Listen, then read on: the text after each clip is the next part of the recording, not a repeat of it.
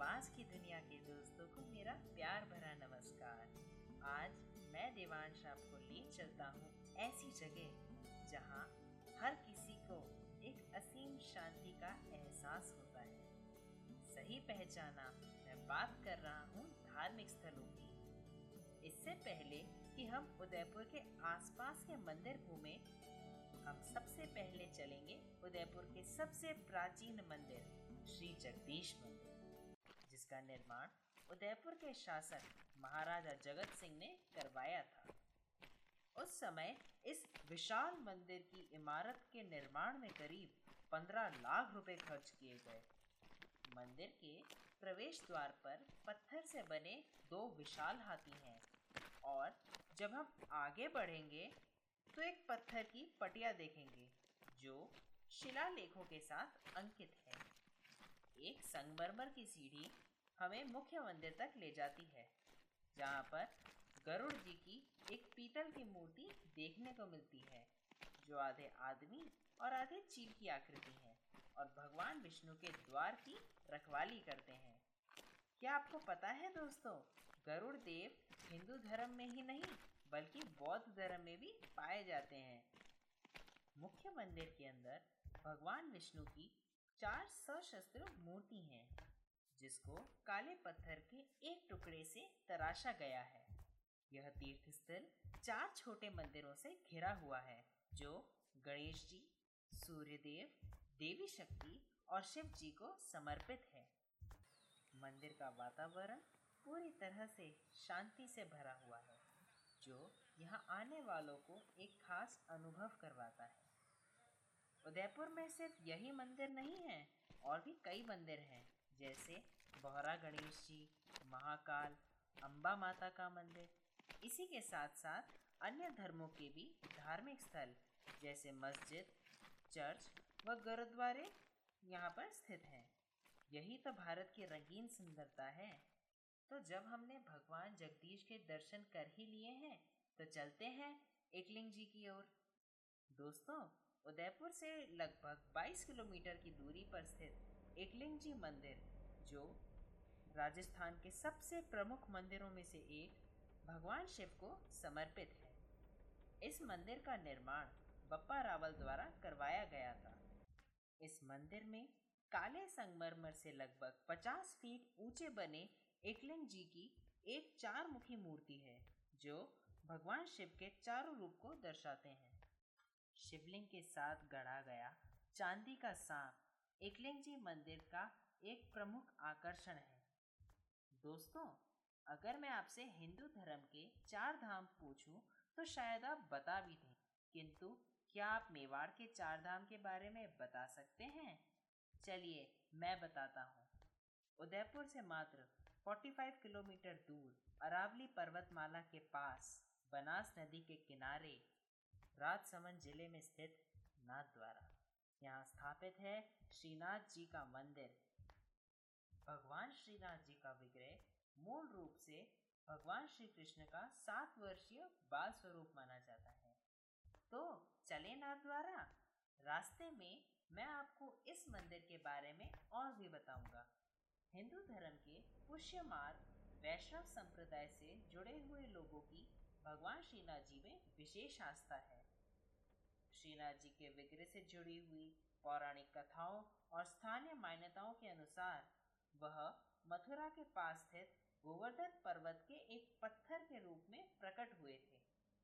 पत्थर पर अवतरित होने के बाद से ही भगवान श्रीनाथ जी को पूजा जाने लगा। मंदिर में पूजा पाठ और देख रेख की ज़िम्मेदारी मंदिर के मुख्य पुजारी वल्लभाचार्य जी के पास थी। सत्रहवीं शताब्दी में मुगल शासक औरंगज़ेब पूरे भारतवर्ष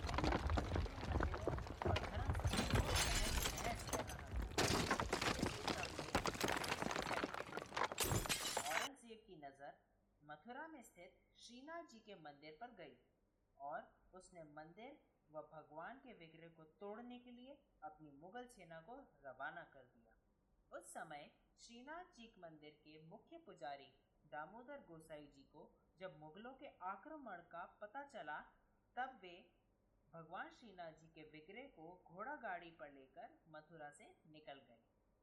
मथुरा छोड़ने के बाद दामोदर गोसाई जी भगवान श्रीनाथ जी का विग्रह मेवाड़ ले आए, क्योंकि उन्हें पता था कि वहाँ यह विग्रह एकदम सुरक्षित रहेगा। उस समय मेवाड़ के शासक महाराणा राज सिंह को जब गोसाई जी के मेवाड़ आने तब वे स्वयं दामोदर जी के पास श्रीनाथ जी के दर्शन के लिए चले आए। दर्शन करने के बाद महाराणा ने दामोदर जी को वचन दिया कि जब तक मेवाड़ में एक भी राजपूत जीवित है, तब तक भगवान श्रीनाथ जी के विग्रह को औरंगज़ेब आँख उठाकर भी नहीं देख सकता। उसके बाद नागद्वारा में भगवान श्रीनाथ जी के मंदिर का निर्माण कार्य शुरू करवाया गया। श्रीनाथ जी मंदिर का दूसरा नाम श्रीनाथ जी की हवेली भी है। मेवाड़ की राजकुमारी अजब कुंवर श्रीनाथ जी की परम भक्त थी और कहा जाता है कि भगवान स्वयं व्रत से राजकुमारी के साथ चौपड़ खेलने आया करते थे। चौपड़ यानी आज के जमाने का लूडो। एक बार राजकुमारी ने भगवान श्रीनाथ जी को मेवाड़ में ही रुकने के लिए निवेदन किया। तब भगवान ने राजकुमारी को यह आश्वासन दिया था कि सही समय आने पर वह मेवाड़ में अपना स्थायी निवास ज़रूर बनवाएँगे और उन्होंने अपना वादा पूरा किया। श्रीनाथ जी के विग्रह का यह रूप दुर्लभ काले संगमरमर के पत्थर से बना हुआ है और बिल्कुल उसी अवस्था में खड़ा है, जिस अवस्था में भगवान कृष्ण ने गोवर्धन पर्वत को अपने बाएँ हाथ की सबसे छोटी उंगली से उठाया था। और दाहिने हाथ की मुट्ठी बनाकर कमर पर टिकाया हुआ है।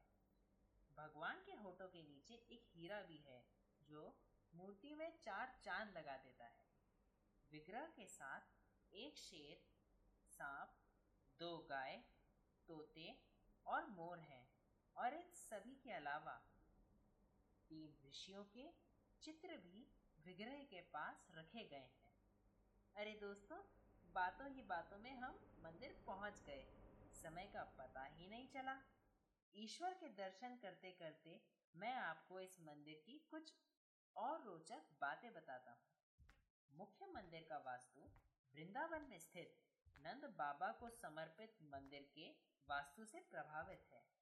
मंदिर के शीर्ष भाग पर एक कलश के साथ भगवान कृष्ण के सुदर्शन चक्र को भी स्थापित किया गया है। इनके अलावा मंदिर के शिखर पर सात पताकाएँ भी फहराई गई हैं। और ये सात पताकाएँ पुष्य मार्ग वैष्णव संप्रदाय का प्रतिनिधित्व करती हैं। वैष्णव संप्रदाय में श्रीनाथ जी को एक व्यक्ति मानकर पूजा जाता है। इसीलिए यह मंदिर श्रीनाथ जी का घर है।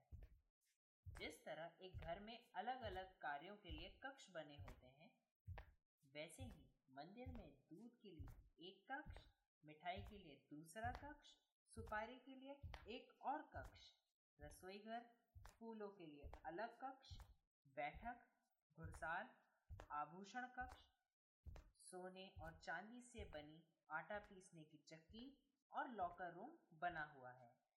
इन सभी कक्षों के अलावा, जिस रथ पर भगवान श्रीनाथ जी के विग्रह को लाया गया था, उसको घर के मुख्य वाहन की तरह प्रदर्शित किया गया है।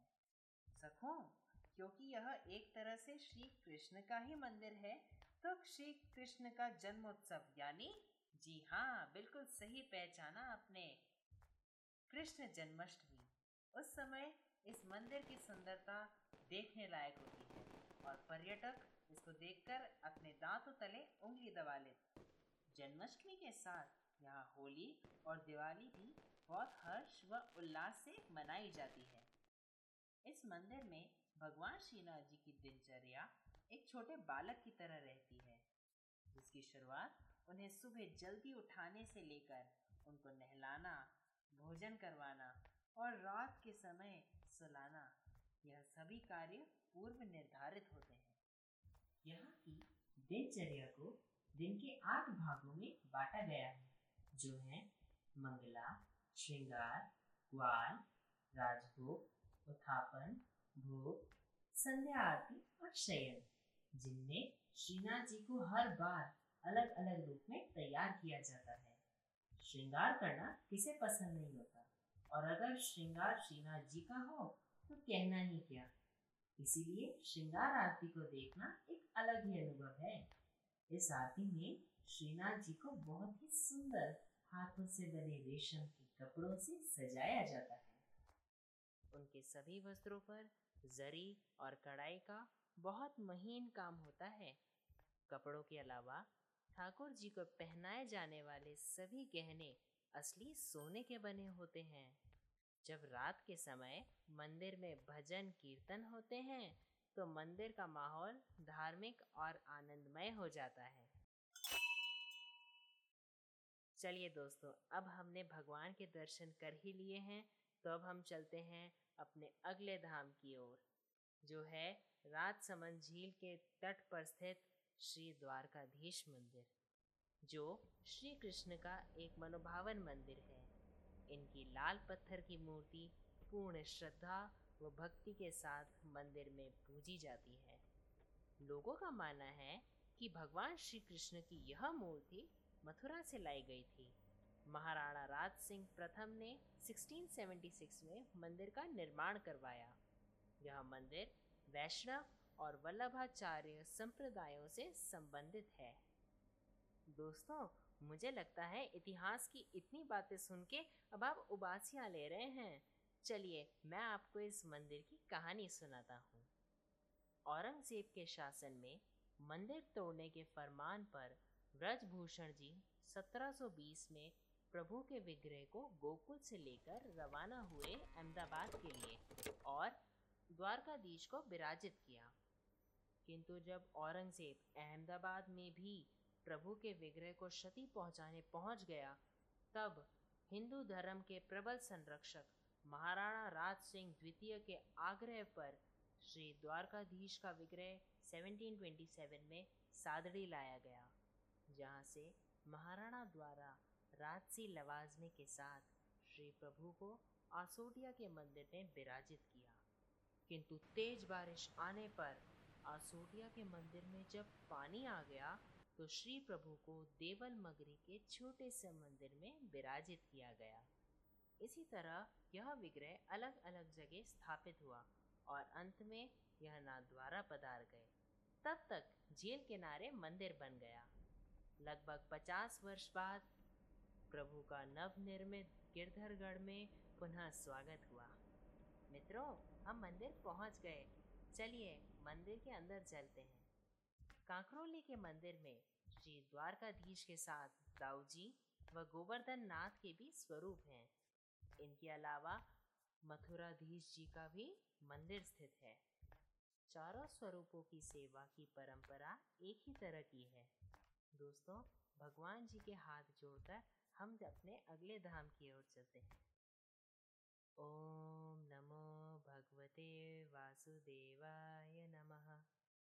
दोस्तों, क्या आप एक ऐसे मंदिर गए हैं जिसकी सीढ़ियों पर दोनों तरफ़ महावत सवार, विशाल काय हाथी बने हुए हैं और द्वार के दोनों तरफ़ दो द्वारपालों की मूर्तियाँ हैं?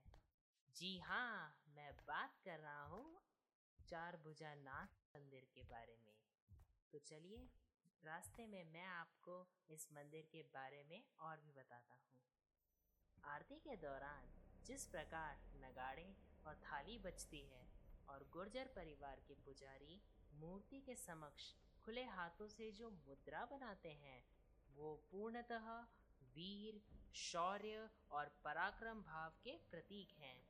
और शायद इसीलिए चार भुजा जी की उपासना मुख्यतः राजपूतों और गुर्जरों द्वारा विशेष रूप से की जाती थी। निज मंदिर के बाहर मंडप के दोनों तरफ़ दो मंदिर बने हुए हैं, जिसके बारे में कहा जाता है कि वो नर और नारायण के मंदिर हैं। मंदिर के बाहर दाई तरफ़ दो छोटे छोटे देवालय हैं, जिसमें से एक विधाता माता का मंदिर है और दूसरा ब्रह्मा, विष्णु, महेश का मंदिर। जिनमें अत्यंत प्राचीन मूर्तियाँ लगी हुई हैं। जन श्रुतियों के अनुसार चार भुजानाथ से थोड़ी दूर सेवंतरी में स्थित देव नारायण भगवान बलराम जी की मूर्तियाँ स्वयं भगवान श्री कृष्ण के निर्देशानुसार श्री विश्वकर्मा जी ने तैयार की और इंद्रदेव को यह मूर्तियाँ पांडवों और सुदामा गोप को सौंपने के लिए कहा गया। जिन्होंने मंदिर निर्माण कर मूर्तियों की प्रतिष्ठा की और पूजा अर्चना करने लगे। बाद में मंदिर पर हुए आक्रमणों में मूर्तियों को बचाने के लिए जलमग्न कर दिया गया। कहते हैं कि बाद में एक क्षत्रिय राजा गंगदेव हुए, जिन्हें चार भुजानाथ प्रभु ने स्वयं स्वप्न में दर्शन दिए और जलमग्न प्रतिमा को बाहर निकालकर मंदिर में स्थापित करने का आदेश दिया। तब गंगदेव ने बताए गए स्थान से प्रतिमा को बाहर निकालकर उसकी प्रतिष्ठा की और सेवा अर्चना करने लगे। किंतु बाद में यवनों के आक्रमण होने पर गंगदेव ने मंदिर की सुरक्षा के लिए अपने पाँचों भाइयों के साथ युद्ध करते हुए प्राण त्याग और उनके परिजनों ने प्रतिमा की सुरक्षा के लिए उन्हें पुनः जलमग्न कर दिया। शायद उनके इस त्याग पर भगवान भी रो पड़े होंगे। अनेक वर्षों के उपरांत बूंदी के नड़ा ग्राम के सुदामा गोप के वंशज सुराजी बगड़वाल को अपनी गायों को चराने के लिए गड़बोर की पहाड़ियों में आकर बस गए। एक दिन अपनी गाय को चराते समय उन्होंने देखा कि एक साधु उनकी गायों से दुग्ध पान कर रहे हैं। तो उन्हें बड़ा क्रोध आया और उन्होंने उस साधु को खरी खुटी सुनाने के लिए जैसे ही अपना मुँह खोला, उनकी जीव तालू से चिपक गई और साधु साक्षात भगवान चतुर्भुज के स्वरूप में बदल गए। प्रभु के आदेश पर सुराजी ने अमर सागर से प्रभु की जल प्रतिमा को बाहर निकाला और पुनः मंदिर का निर्माण कर उनकी पूजा अर्चना करने लगे। जब मेवाड़ के महाराणा को इस चमत्कारी घटना के बारे में पता चला तो उन्होंने राजकोष से प्रति वर्ष मंदिर के खर्च के लिए छह हज़ार मुद्राएँ देने का आदेश दिया और स्वयं एकलिंग जी की तरह चार भुजानाथ जी को भी अपना इष्ट मानकर पूजने लगे। चार भुजानाथ के इस मंदिर ने अनेक आक्रमण झेले हैं, किंतु प्रभु के चमत्कार से कुछ भी नहीं हुआ।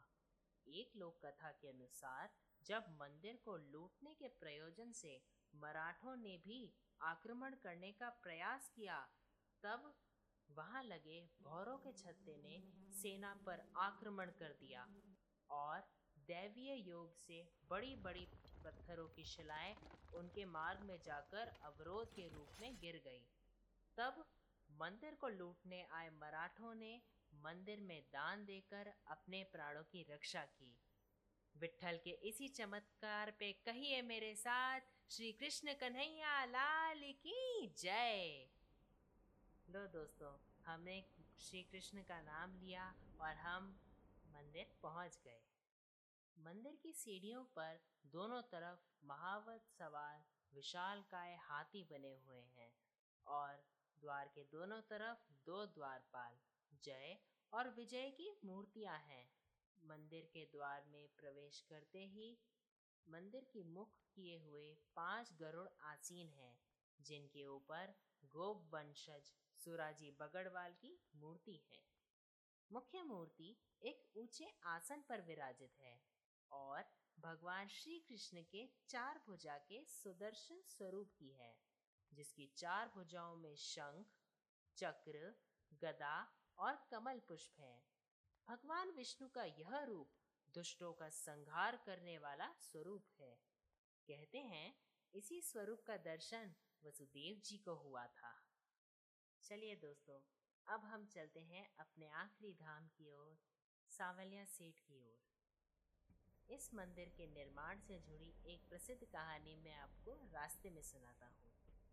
एक बार भोलाराम गुर्जर नाम के एक दूध वाले को भदसोड़ा बागुंड के छपार गाँव में भूमिगत दफन तीन दिव्य मूर्तियों के छिपे होने का सपना आया, जिसके बाद स्थानीय लोगों की मदद से उन स्थानों की खुदाई की गई और उन तीन दिव्य मूर्तियों को निकाला गया।